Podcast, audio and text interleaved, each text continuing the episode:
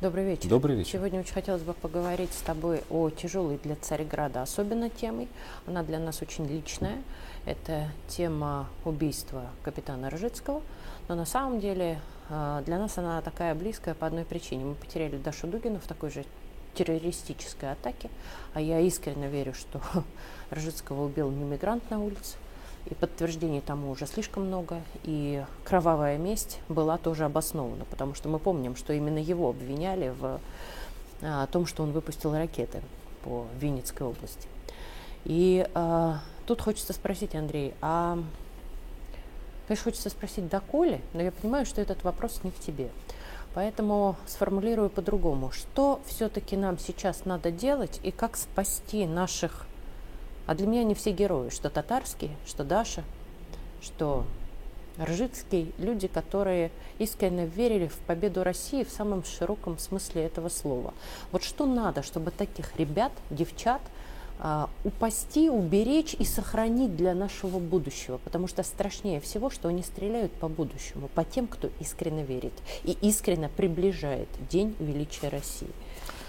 Давай начнем тогда с печального. Полной безопасности не бывает. Ни капитан Ржицкий, Это... боевой офицер, ни Захар Прилепин, майор Росгвардии, помимо того, что писатель, ни Даша Дугина, ни Владлен Татарский, ни даже мы с тобой никогда не сможем ощущать себя в полной безопасности до тех пор, пока враг существует. А он существует и существовать Всегда. будет, к сожалению даже после того, как мы дойдем до польской границы, даже после того, как не, не будет существовать никакого украинского да Давайте историю посмотрим. Россия всегда вот, бандеровский террор, к сожалению, будет существовать еще, нам на наш век хватит. Это пункт раз. Пункт два. Что происходит сегодня и что, на мой взгляд, представляет э, сегодня огромную опасность для государства российского. Как ни странно, это не террор как таковой. Как ни странно, это не то, что любой из нас на фронте и в тылу может погибнуть. Это данность, это фон, с которым мы теперь живем. Ну да, мы живем на войне, что ж ты туда делаешь? Проблема-то в другом. Проблема, именно проблема и большая социально-политическая проблема в том, что противник, обратившись к индивидуальному террору, абсолютно убежден в своей безнаказанности. И главный вывод, который мы можем сделать и из расследования убийства Дугиной, и из того, что произошло с Татарским, это то, что те люди, которые приду, продумали, придумали, организовали это преступление, снабдили исполнителей э, взрывчаткой или оружием, как в случае, значит, с Краснодаром, с Ржицким, они остаются безнаказанными.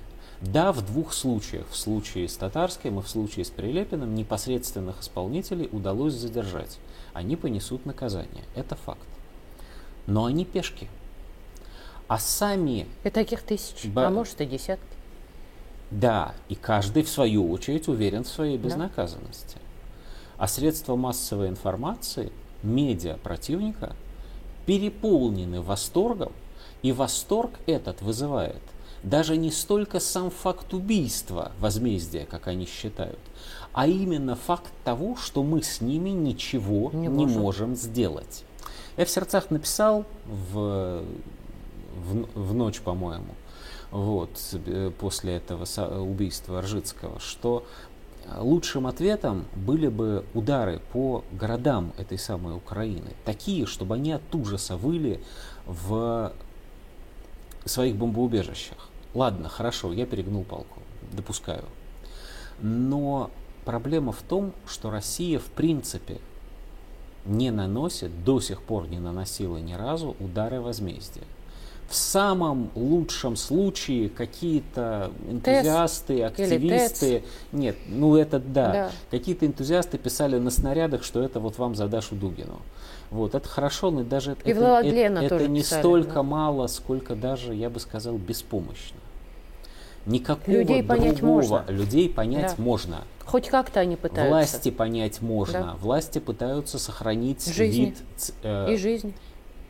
Ну, я не это хотел сказать, прости, пожалуйста. Я понимаю, что ты говорил про, в принципе, Вид цивилизованного, государства. войны, да. То, только есть нюанс. Вот, Андрей, извини, я почему еще влезла про жизнь? Потому что, по сути, мы пытаемся сохранить еще эти жизни украинцев. Потому что и, их искренне жаль нашему, в том числе Верховному. А есть нюанс. Международного права нет, и вопрос, соответственно, к тебе. А чего они кому пытаются доказать? Я боюсь, что мы до сих пор, мы в смысле Россия как государство, очень существенная часть наших элит, очень существенная часть нашего руководства, не скажу за Верховного лично, потому что не знаю, убеждены в том, что где-то за гранью окончания специальной военной операции состоится возвращение России в так называемое мировое сообщество. В мировое сообщество, где есть международное право, где есть всеми соблюдаемые нормы и правила поведения, где есть вещи, которых делать нельзя, а такие и наоборот, большие в сказки делать... верим. Да, такие большие, а в сказки верим. Mm. Если я не ошибаюсь, кстати говоря, такие большие. Если я не ошибаюсь, никто иной, как Александр Гельевич Дугин написал да. совсем недавно, а, что Россия на этой войне ведет себя как подросток, который бунтует против взрослых. Причем в роли взрослого, увы, выступает Запад, потому что вот у него, да, у него определенного рода цивилизация, и самое главное, у него так называемый мир, построенный на правилах, на правилах, которые они сами написали Придумали, и да. сами могут менять. Подросток не может выиграть битву против взрослого, хотя может очень серьезно попортить ему кровь. Чтобы выиграть битву, взрослыми должны стать мы. И написать свои а в правила. этот момент когда мы становимся взрослыми, это что означает? Мы сами должны сказать, мы сами себе цивилизация. Мы устанавливаем правила, по которым живем сами и по которым будут жить все те, кто окажутся в сфере нашего влияния. А можно неожиданный пример? И неисполнение этих правил, прости. Да, конечно. И неисполнение этих правил чревато именно что жесточайшим возмездием. Вот теперь да. А, не знаю, читал, не читал, очень интересная история с водами с Фукусимы э, разворачивается. И не понравился ли тебе ответ э, представителя официального китайского МИД, который сказал, ну отлично, мы на все готовы, пусть этот товарищ Гресси, да, Гросси, который э, глава МАГАТЭ, выпьет эту водичку, покупается, и после этого мы на все согласны. Это к разговору о том, что мы сколько говорим, мы сейчас жахнем, мы сейчас бахнем, ничего не происходит. Но он сказал, во-первых, никаких рисков для него нет, но он показал, что страна сильная, как мне кажется. Может быть и так, может быть и так. Но тут есть э, один очень важный нюанс. Когда глубоко уважаемый внешнеполитический представитель Китая, господин Вэнь Мин, Ми, да. а, произносит все это, он произносит все это с позиции абсолютного превосходства да. по отношению к Японии. Да которая то ли может, то ли не и может МАГАТЭ, слить, ну и с МАГАТЭ, да. само собой понятно, то ли может, то ли не может слить воду с Фукусимы. Угу. У нас его жест и вообще такого рода жесты очень часто трактуют, как вот надо им показать Кузькину мать. Угу. Но штука в том, что именно этого делать не надо. Это был бы жест слабого. Да. А исходить надо из того, что мы существуем по правилам, установленным нами, возможно, согласованным с некоторыми уважаемыми нами союзниками, ну, например, с тем же Китаем, или с тем же Ираном, да?